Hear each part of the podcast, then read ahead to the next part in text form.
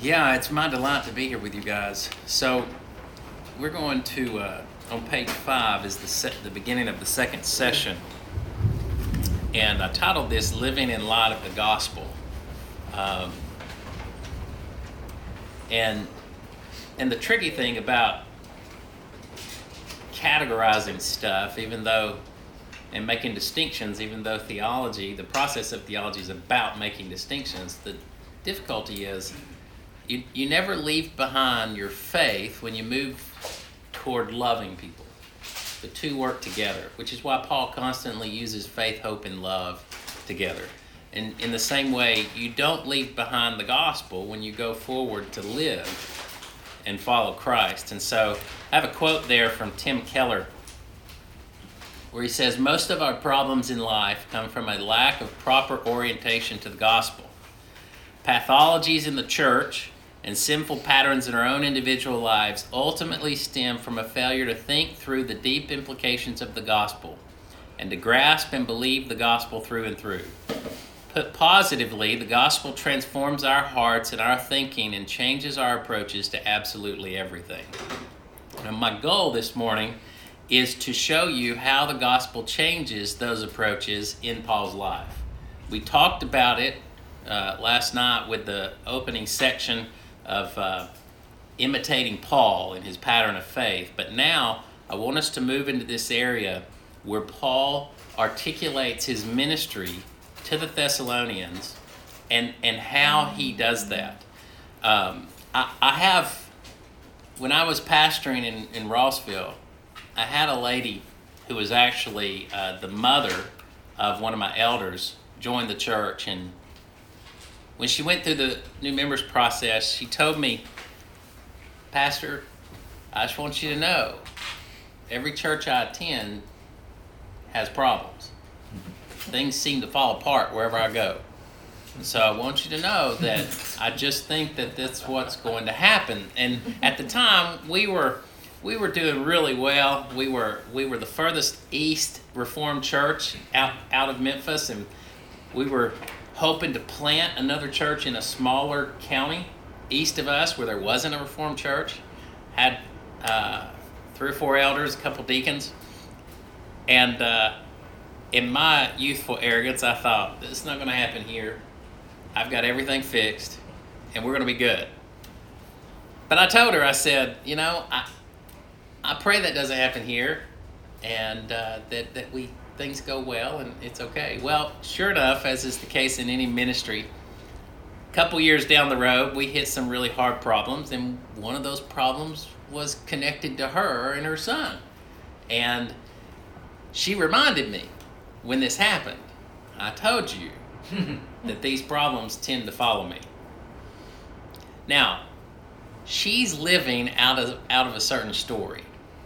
She's living out of a story that pain and suffering and problems in life just kind of follow her, and that's her lot.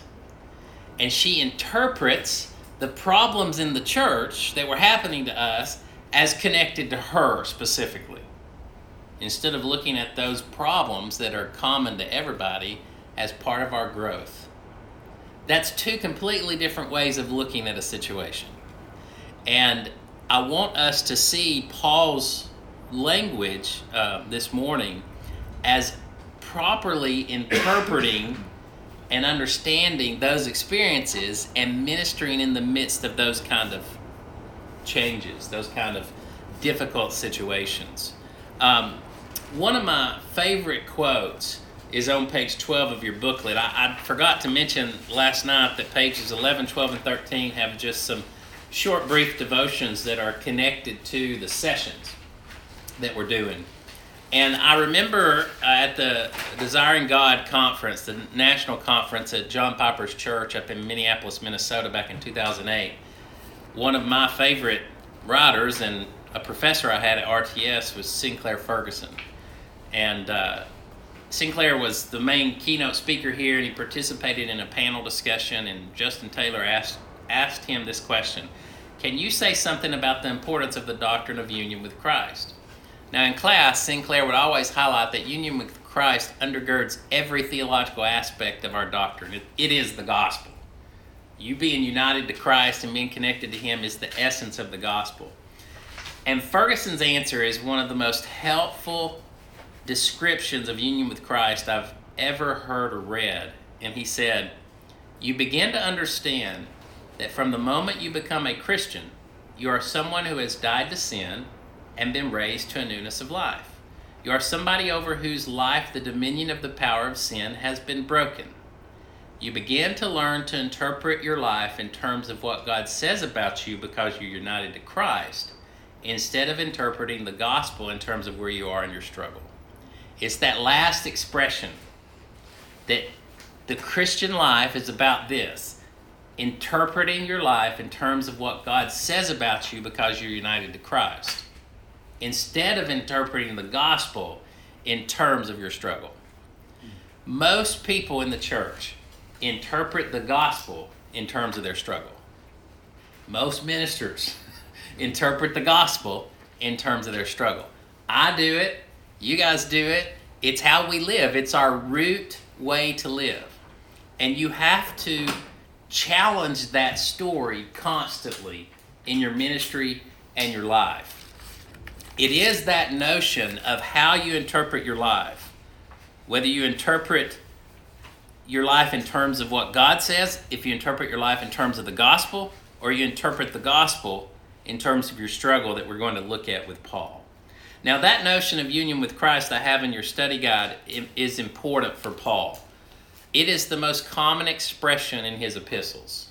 I had on there, there's over 160 expressions of the notion of union with Christ. Be at the beginning of the letter where he addresses them as being in God the Father and Jesus, the church in Christ, or occasional verses throughout his epistles where he talks about being in Christ or in the Lord or some kind of expression like that. That expression is the core reality of the gospel. His death and resurrection gets applied to you by that union, that participation.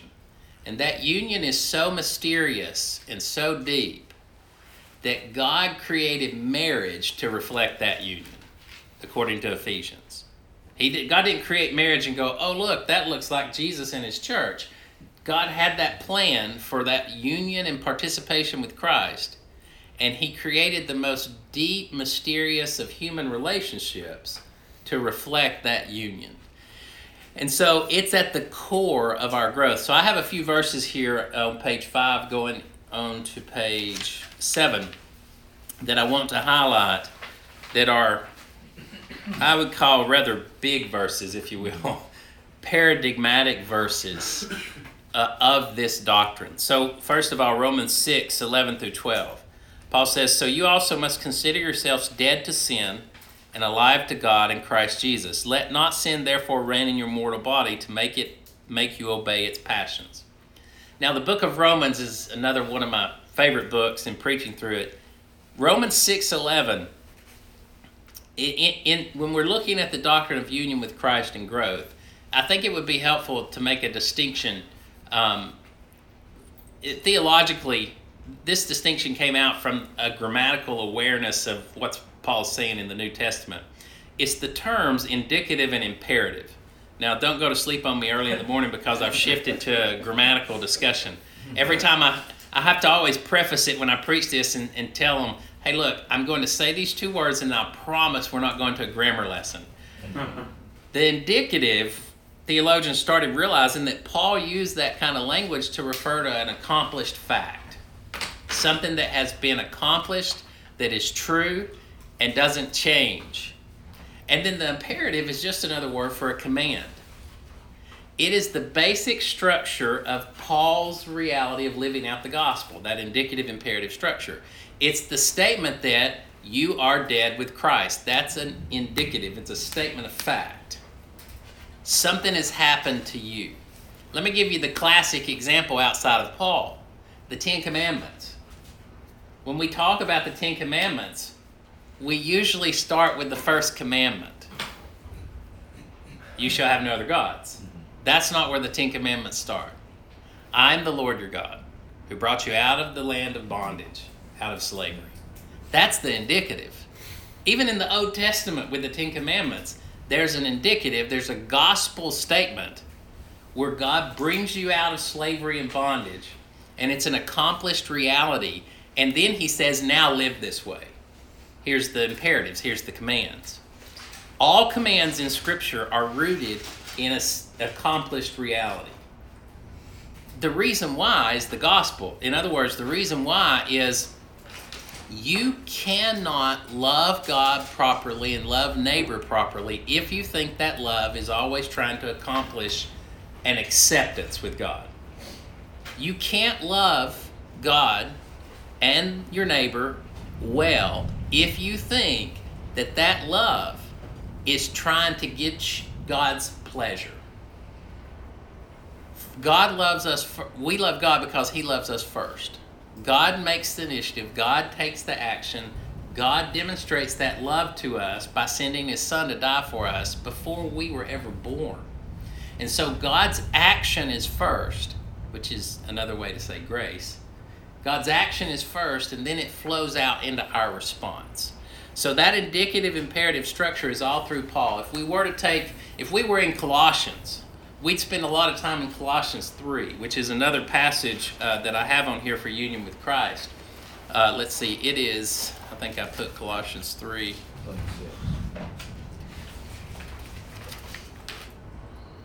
Let's see. Oh, maybe I didn't put it in there.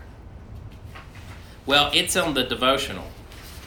So if you look over to the devotional, oh, yes, that's why I didn't put it on that list. I had to pause for a moment and think, how did I miss that? So I put it in your devotional on page 12. My apologies.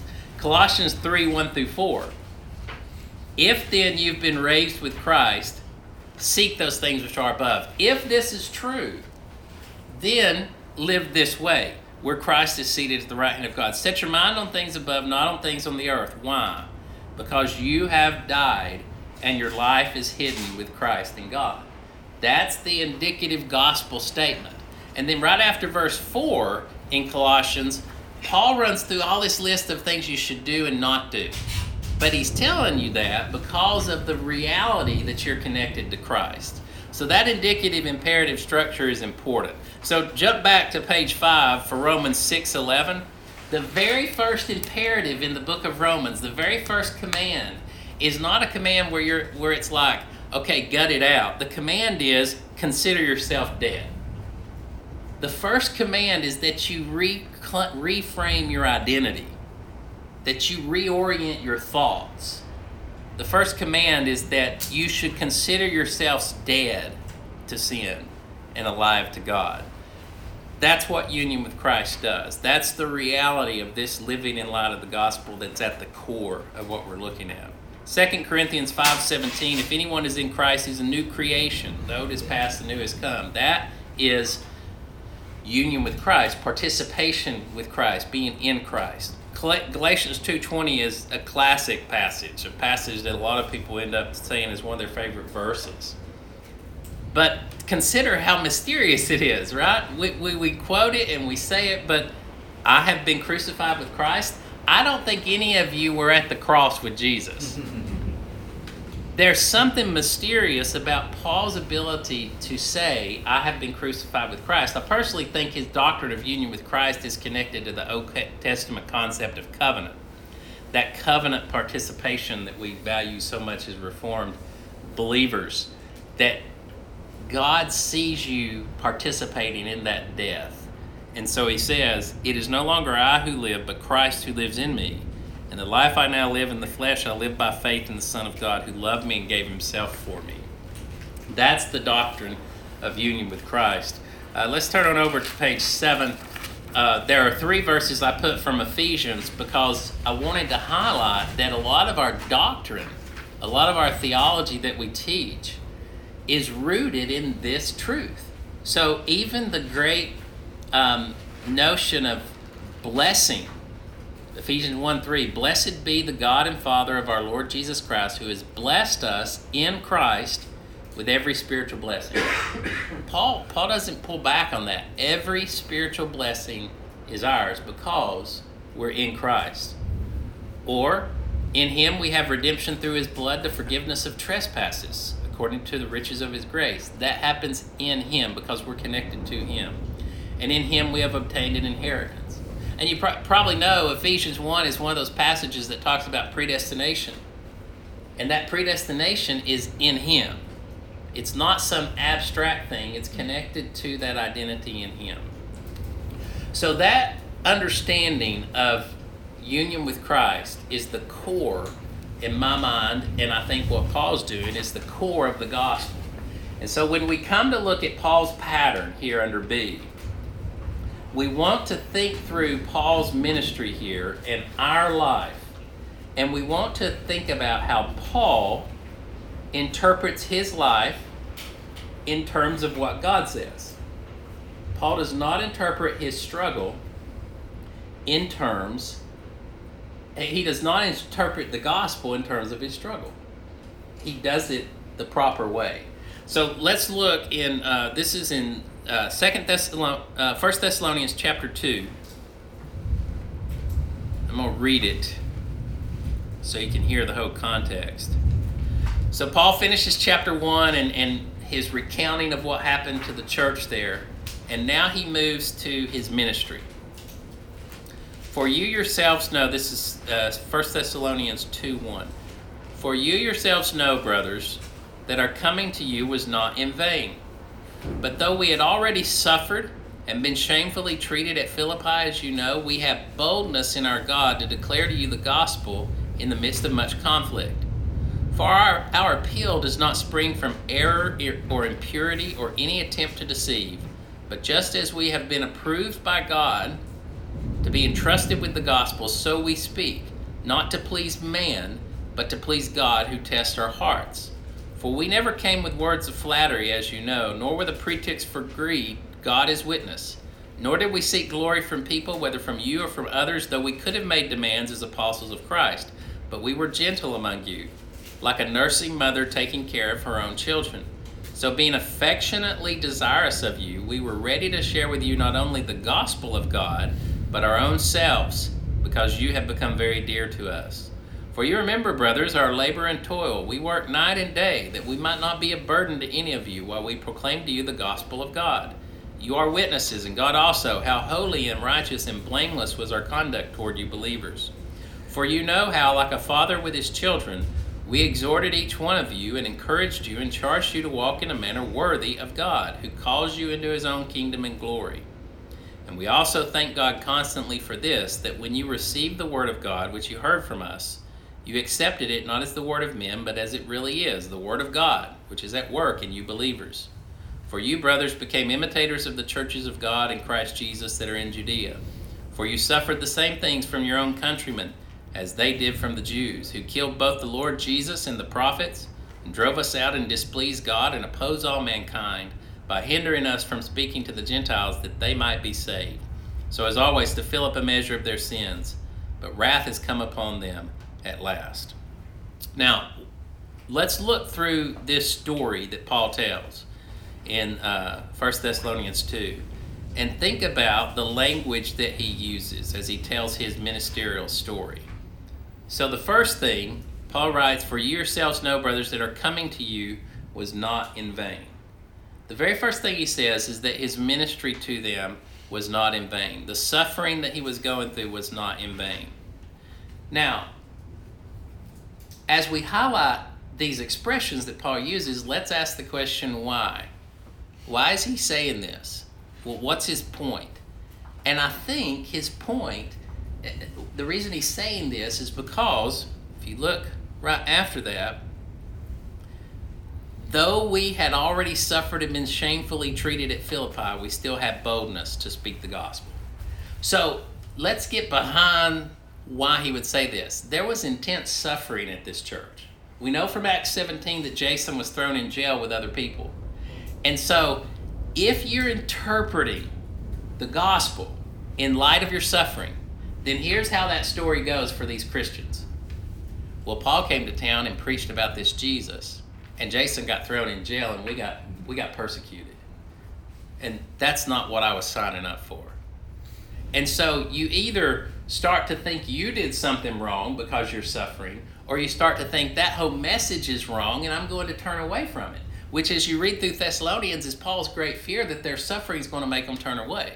So, what he's doing here is reframing their minds so when they see this suffering, they know that suffering doesn't mean ministries in vain. Now, how in the world can you say to someone, your suffering does not mean your ministry is in vain? The only way you can say that is because of Jesus. Because the greatest example of suffering in the history of the world was the Son of God who died on a cross. And the paradigm, the pattern of that death and resurrection, that suffering to glory, is the pattern of the Christian life. So when Paul says his ministry is not in vain, he's trying to get them to view their suffering in light of the gospel. So he's trying to force a shift in their thought process. So Paul is not interpreting his suffering as if it's a judgment from God. He's interpreting his suffering as if it's part of his relationship to Jesus. It's two completely different ways to view life. And most often, when I'm talking to someone who's in the midst of their own suffering, our mind falls back to thinking, What have I done wrong? I, a couple weeks ago, I, uh, I was, it was a Saturday night. I've never used this illustration because it just happened, but this is what came to my mind right now. It's just a bunch of us men. So um, I had to preach the next morning and I felt this intense pain. It was about 10 o'clock that put me on my knees. I thought, I have to use the bathroom, and I couldn't use the bathroom, and I hurt deep inside of me. And this cycled through about three times, broke me out in a sweat, and I thought, I'm dying. And in my head, I thought, what have I done wrong to let this happen? And and after I my what what what was happening to me, I, I was so tired after the third cycle of this, I just fell asleep. Right before I fell asleep, I, te- I told my wife, I said, "Look, I'm gonna text you, the assistant minister at this church, because if you have to take me to the hospital in the middle of the night, you need to tell him I'm not making it tomorrow." Well, needless to say, this was an enlarged prostate that my doctor found out on Tuesday. First time I had experienced that pain, broke me out in a sweat. I couldn't move. In my mind, I, I, I've written a book about this, and my mind goes to thinking, what have I done, God, to let you do this to me because I'm supposed to be preaching in the morning? Why is it that our minds fall back into that pattern? It's the very nature of the fall. It's the way we think through things. Yeah, we're human. And the gospel is about the process of reorienting that mind so that you view things as Paul does. And so Paul does not want them to interpret their suffering in the wrong way. It, it, the other way to interpret is struggle, and, and, that's what Sinclair Ferguson said in the quote, and what I'm trying to uh, convey is that Paul could have done this. Well, the gospel failed in Thessalonica. They're suffering, they went through this, I'm suffering, the ministry didn't work. But Paul doesn't interpret things that way. So, his statement about the ministry not being in vain is a deep statement related to his union with Christ and that suffering and, and his belief in God's power and love. I have had to tell myself this over and over at different times in ministry. And it's interesting how suffering and trials are the things that bring this about because when my ministry was going well, I thought I, I was doing well. I thought, this is great. We're doing things right. But that's not the point. Whether it's going well or not, there's a pattern at which God is calling us to follow Him and live out that reality of Christ. The second point, Paul says he was bold to speak the gospel in verse 2. He says, We have boldness in our God to declare to you the gospel of God in the midst of much conflict. Now, again, he highlights that there was conflict going on, but he did not draw back from speaking about the gospel. Notice his expression, we have boldness where? Where was his boldness located? His expression is in our God. His boldness was not because, and I think Paul was, I think Paul was one of these guys that was an in your face guy. I mean, I just imagine him being one of those challengers who's like, this is how this ministry's going. And it was his personality. He gets in a fight with Barnabas and they part ways. But when he, when the rubber meets the road in his life, his boldness has to be rooted in his God. And so he was bold to continue to declare the gospel. Um, this is what Jesus did. There was a significant conflict all through the gospels with Jesus' ministry. The religious leaders of the day were challenging Jesus, and Jesus continued to be bold. So, Paul, Paul, that little phrase is key. It's an extension of Paul's union with Christ. So we see his ministry is not in vain, not because he was clever, but because he was united to Christ. His he's bold to speak the gospel because he he he has that boldness in God, in that reality that he's connected to God. And then the third one that I highlight here is Paul was approved by God. Paul let his approval come from God and not what was around him. Notice verse 4. He says, Just as we have been approved by God to be entrusted with the gospel, so we speak, not to please man, but to please God who tests our hearts. Now, this is another way to look at that union with Christ, right? Being approved by God is not because his ministry is going well. In fact, if you interpret that ministry through human eyes, it does not look like it did very good. Can you imagine? I, am astounded at all. Uh, Paul goes and establishes a church and gets a handful of people. I don't know, under 10 probably in most of these places. And, and that man travels all across that region from Jerusalem to Rome, planning these little places called Christian churches. And within a couple hundred years, that gospel just spreads all over the world.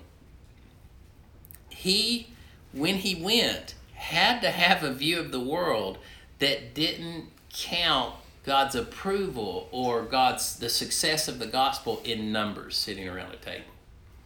And so in this case, his approval coming from God is, is another way of looking at his life being hidden in Christ. It's not just a phrase for Paul. None of these are just throw off phrases.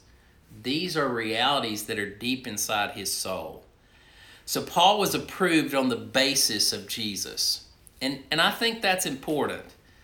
I can't tell you how often after I preach or teach that because of whatever this self is inside of me, some psychiatrists, psychologists call it an ego or false self or whatever you want to call it, is looking for approval from people.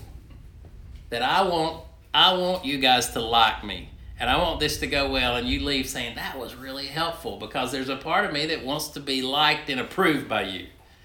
And you want to love people and minister to people because there's a part of you that wants those people to like you. That's not a bad thing. We want to be liked and loved. But if that becomes the fuel of our ministry, what are you going to do when they don't like you? What are you going to do when you have to cross that road as a session, as a group of men on a very difficult case, and they're not going to be happy with the decision, but you know that that decision is the right thing? Paul's approval was not based on, on the flattery or appeal of the congregation. That approval was based on God. So here's how it works. Since Paul was approved by God because he was united to Christ. It changed the way he lived. He didn't come to Thessalonica to fill the need of an approval from man because he didn't have to seek the approval of men. That's why Paul says in verse 5, I didn't come with flattery flattery. I didn't come with flattering words. I didn't have to do that. And in Paul's time, there were these traveling philosophers who would go around and they'd come with flattering words and they'd get your money, which is why he also adds um, as a pretext pretext for greed.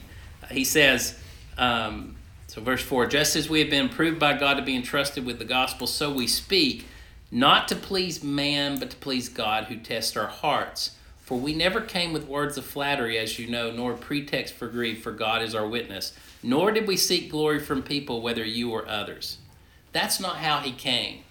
Now, what I want you to see is all these words he's using to describe the normal course of ministry, where he's not trying to flatter people and puff up their ego, he's not trying to eh, be greedy and take their money. All of that is flowing out of his reality of union with Christ because he's approved by God.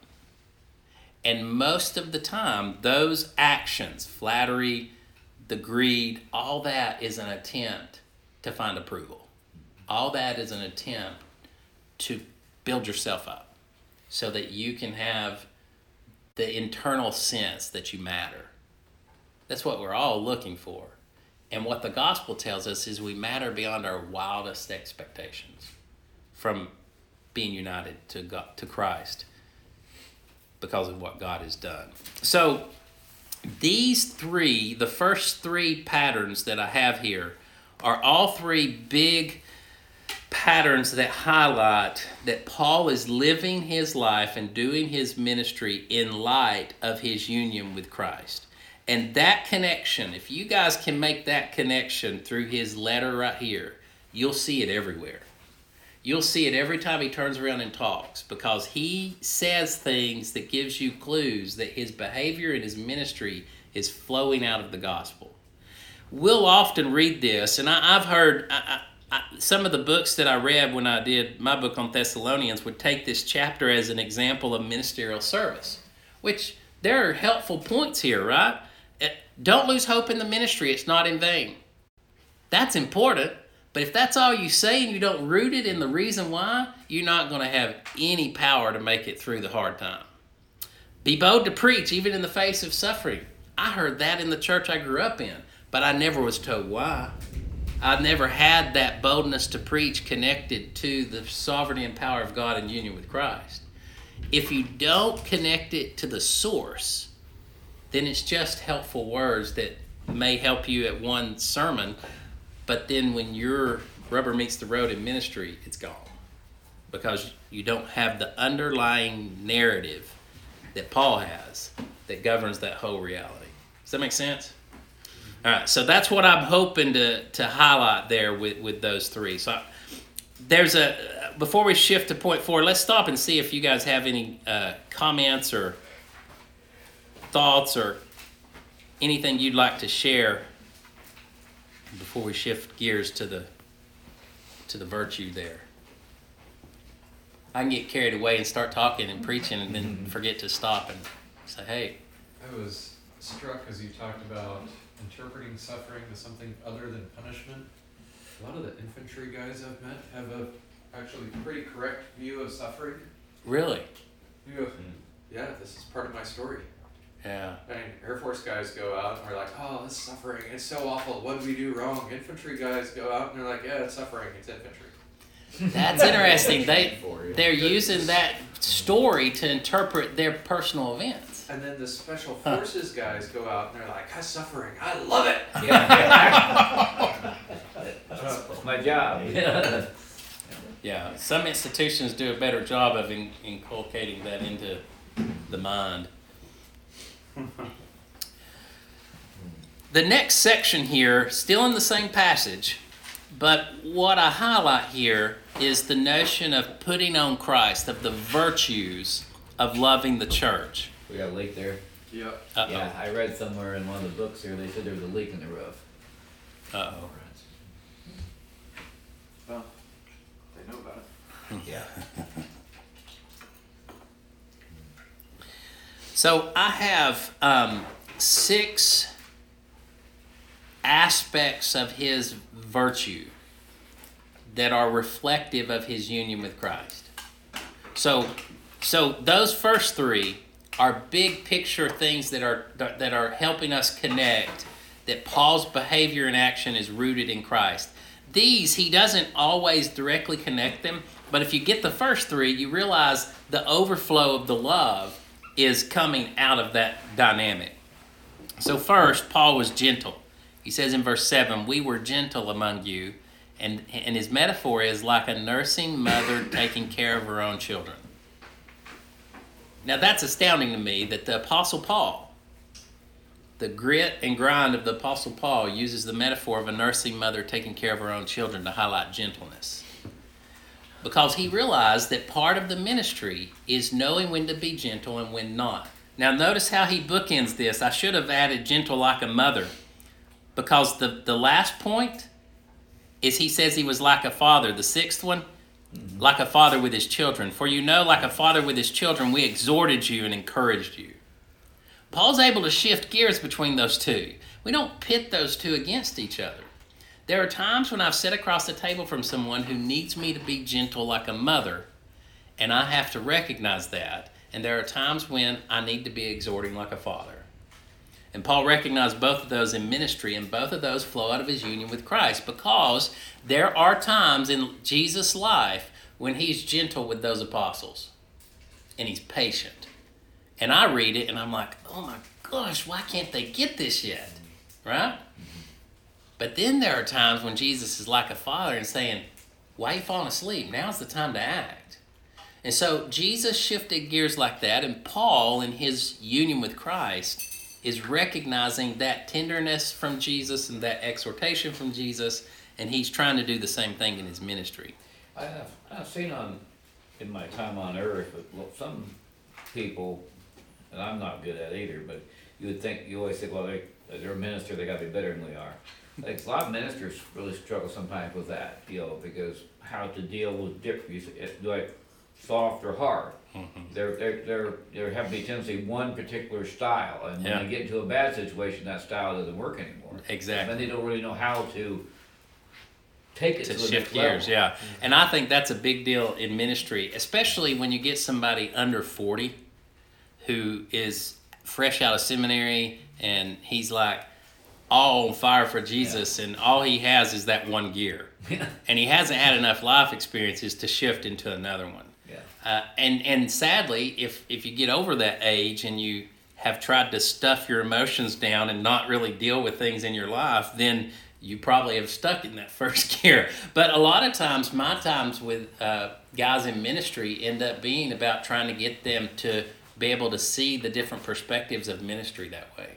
But I, I think as, as around, you can see around the table here, we get young and old, but it's older guys who've been on stations before, consistories and Christian Reformed Church. We get a young minister like that, you, you roll your eyes, oh Lord, here we go again. You know, we've been down this road before, you know, and so, you know, Yeah. you know. Yeah, I understand, and and that's been one of the um, significant learning experiences. It was my my father died when I was thirty, and um, it was sudden and shocking. And my dad and I had a good relationship with each other, and that suffering and the the fallout in our family as I helped my mom and stuff was a big turning point for me because I really thought I had everything together before he died. Like I thought I had it figured out, and then uh, I realized, well, I may know some things about theology, but there's a lot of stuff in life I haven't been through yet. And that was a big change. And unless you have those kind of stages and recognize those movements, you're in a rough road in the ministry because you treat everybody the same way.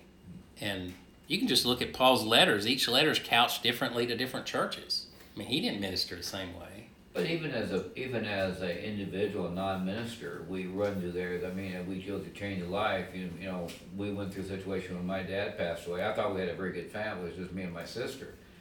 But I, just how it, his p- passing, or before he went into hospital, some things happened, and how, sh- well, how she looked at it and I looked at it, I was, at our family would be tight, but we, we split Yeah. for a long time Yeah. because of just different philosophies or different theology, how we looked at things, Right. you know, and yet we thought, oh, we, you know, that'll never happen to us. Right. It happens. And it to you. happened. That's right. You know.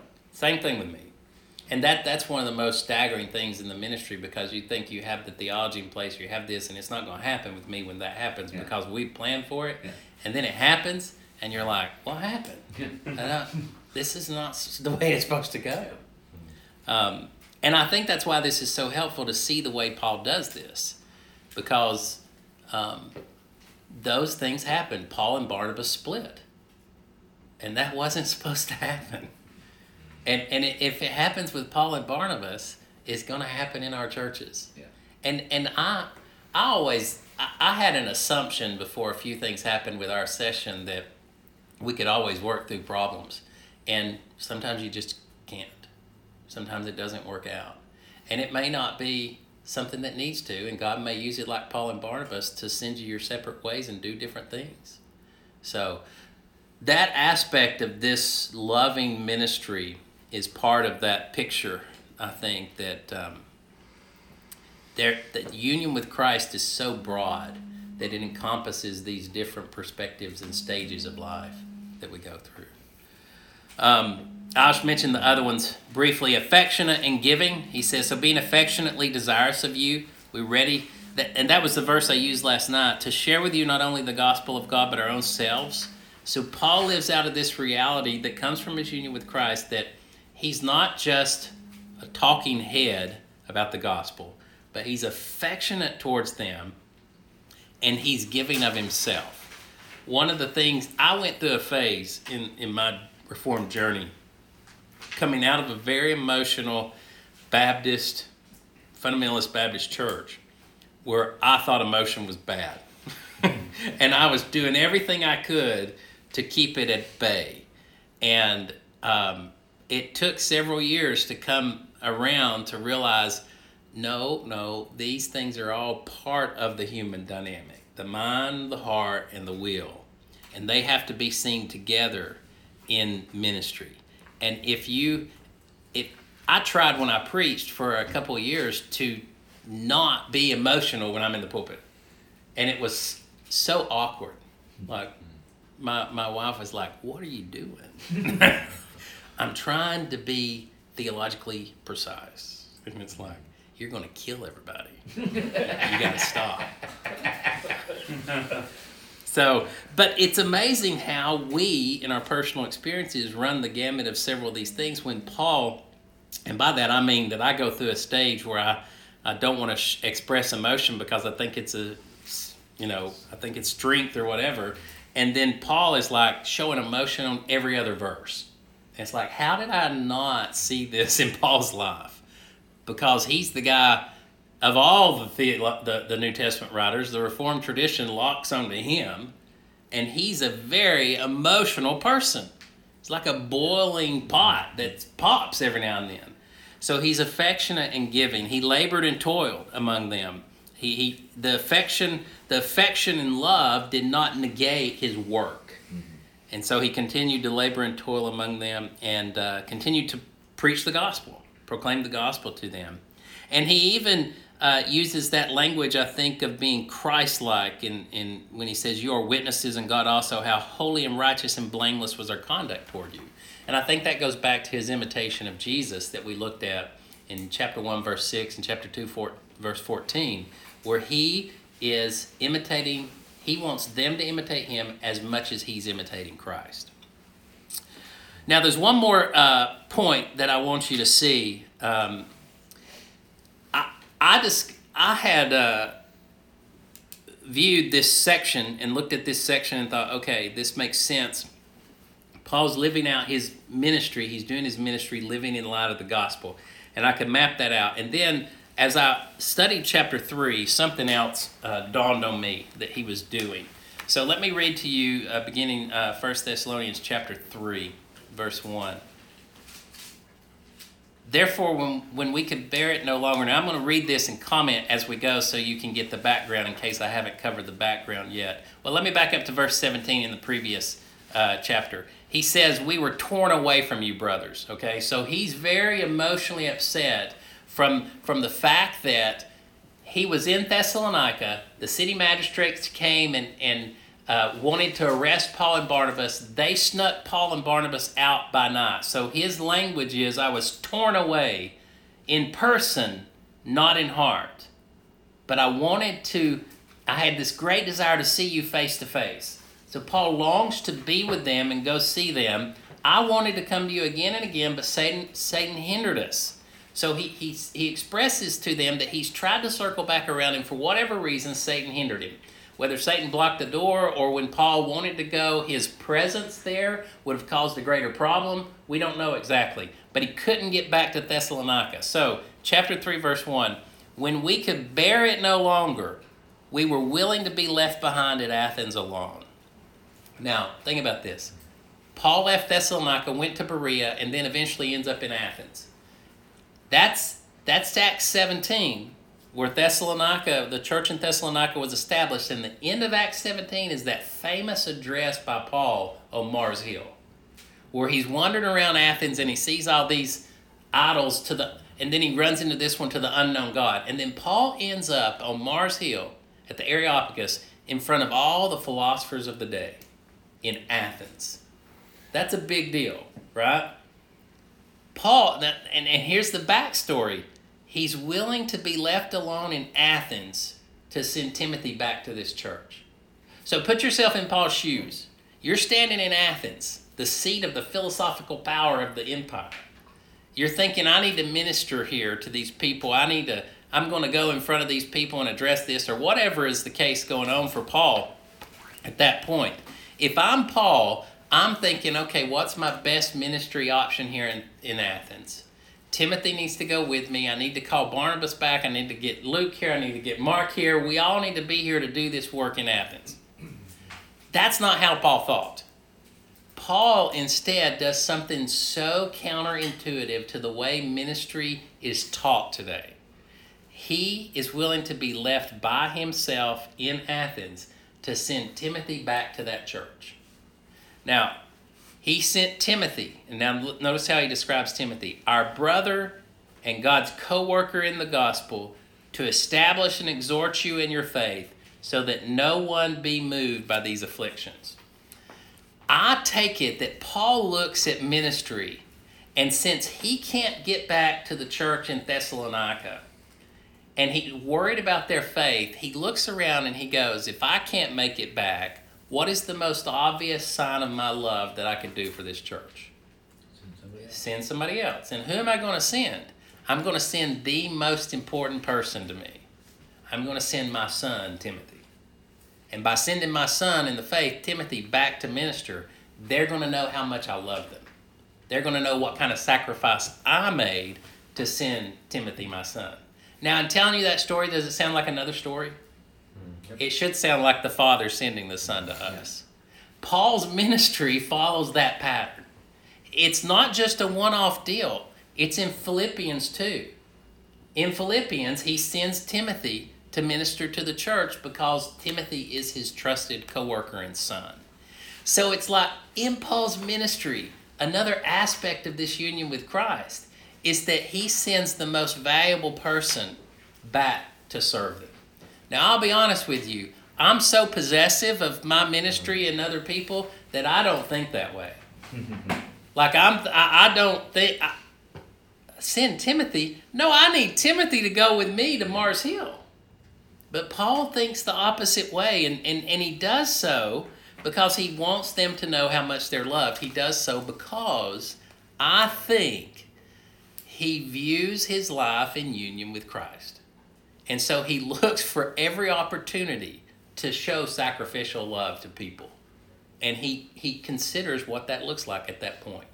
That was an astounding moment for me when it dawned on me that he does this, not just to the church in Thessalonica, but to other churches as well in his missionary journey.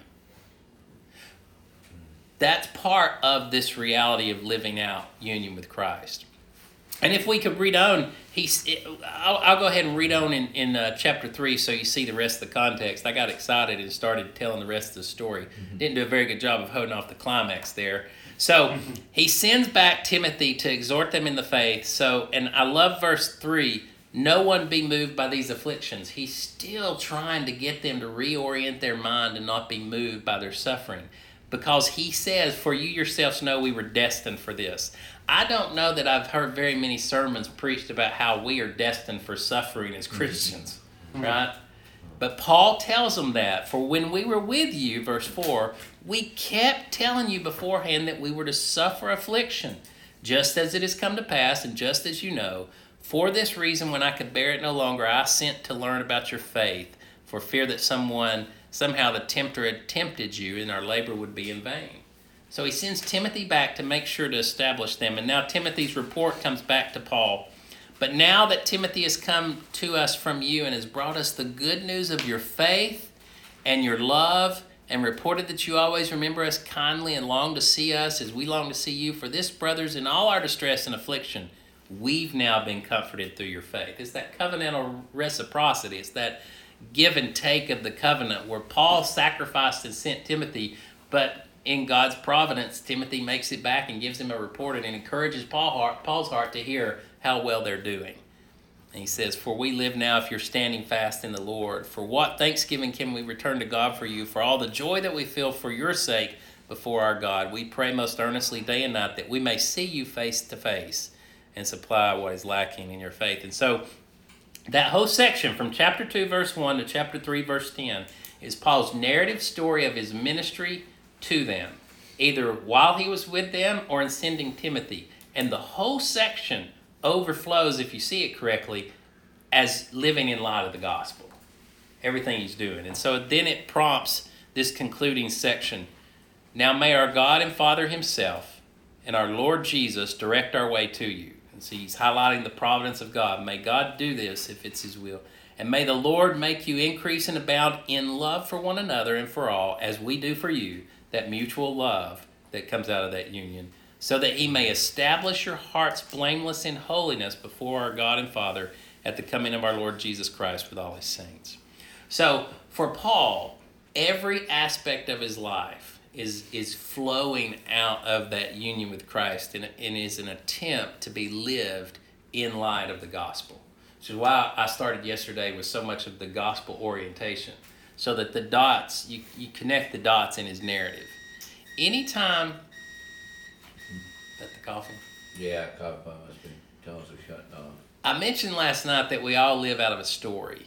I don't know your stories. I don't know how you grew up. I don't know your marriage. I don't know your family. I don't know those stories. But those stories in your life shape your life, shape your actions and behaviors. Anytime we tell a story like Paul tells this story, there's an underlying point.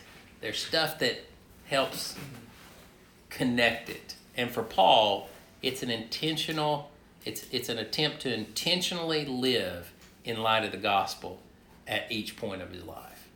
And my prayer is that you see this in his life and that you start to see it in your life more and more, as you obviously already have because you're sitting here at a retreat talking about the gospel. But that we start to, we continue to live our life more and more in that way, and that you're able to help others see that as well. It's the most liberating aspect of growth in the Christian life, I think, mm-hmm. to live that way. Let me close us in prayer and, and then uh, we'll, we'll chat or talk or whatever you want to do. Father, we thank you for your word. We thank you for the Apostle Paul and the life that he lived and how he consciously tried to live in light of the gospel in his union with Christ. And he helps us to see how we should interpret our stories. And Father, we would ask that in our suffering and trials and afflictions that we would interpret our stories properly as your love, as your loving guidance and growth opportunities in our life so that we can allow our faith to deepen in the course of our life.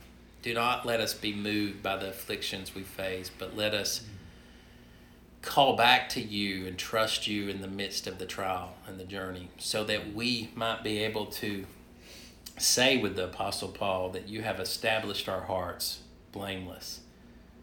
We ask this in Christ's name. Amen. Amen.